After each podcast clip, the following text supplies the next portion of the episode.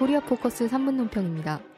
박근혜 새누리당 정권은 정보원 대선 개입 사건의 본질을 흐리고 여론을 호도하기 위해 물타기 사건들을 끊임없이 벌여나갈 뿐 철저한 진상규명이나 진심 어린 사죄, 재발 방지 대책은 이뤄지지 않고 있습니다. 그 대표적인 물타기 사례들을 짚어보겠습니다. 첫째, 정보원 대선 개입 사건이 드러난 초반부터 시도된 그 대표적인 사례는 NLL 논쟁입니다. 지난 3일부터 15일까지 청소년들을 대상으로 한 설문조사에서 청소년들조차 국정원의 NLL 발언록 공개에 대한 생각을 묻는 질문에 응답자의 33.2%가 국민들의 촛불, 시국선언의 확산을 막기 위한 물타기용이라고 답하고 국정원 선거 개입 사태를 해결하기 위해 가장 먼저 취해야 할 조치에 대해서는 응답자의 33.2%가 박근혜 대통령의 책임 촉구라고 응답했습니다. 둘째, 국정조사 물타기는 귀태 논란에서도 나타났습니다.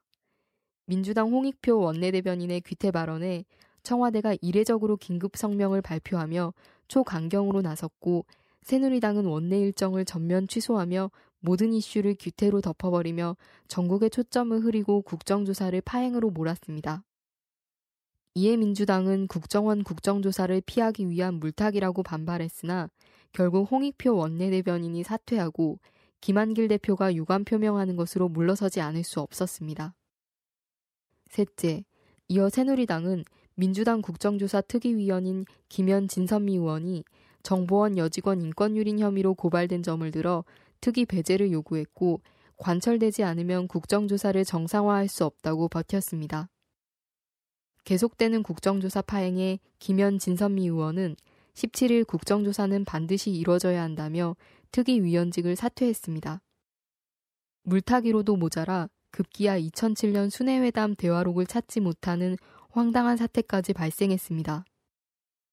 이에 19일 경향신문은 노무현 전 대통령의 서해 북방 한계선 포기 발언 논란이 회의록 실종에 대한 책임 공방으로 옮겨가서 전국이 완전히 새로운 국면을 맞고 있다며 이 와중에 국가정보원 대선 개입이란 본질은 온데간데 없이 사라진 형국이라고 지적했습니다. 온갖 물타기에도 불구하고 정보원 대선 개입과 박근혜 새누리당 정권을 규탄하는 시국선언과 촛불 집회는 끊이질 않고 있습니다.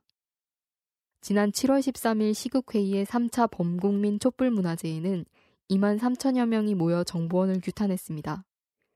이 자리에서 민주노총 부산본부 김진숙 지도위원은 대선이 끝나고 이틀 후 목을 맨 최강서 열사의 유서를 언급한 후 국정원이 아니었으면 부정선거가 아니었으면 최강서가 목을 맸을 것인가 줄줄이 노동자들이 죽어나갔을 것인가 라면서 대통령 직속 정보기관이 가장 중요한 민주주의를 훼손했다고 지적했습니다.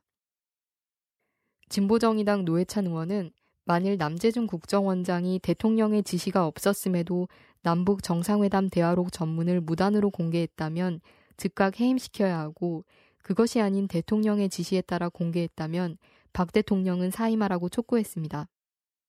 손가락으로 해를 가릴 순 없으며 물은 골 따라 흐릅니다. 코리아 포커스 3분 논평이었습니다.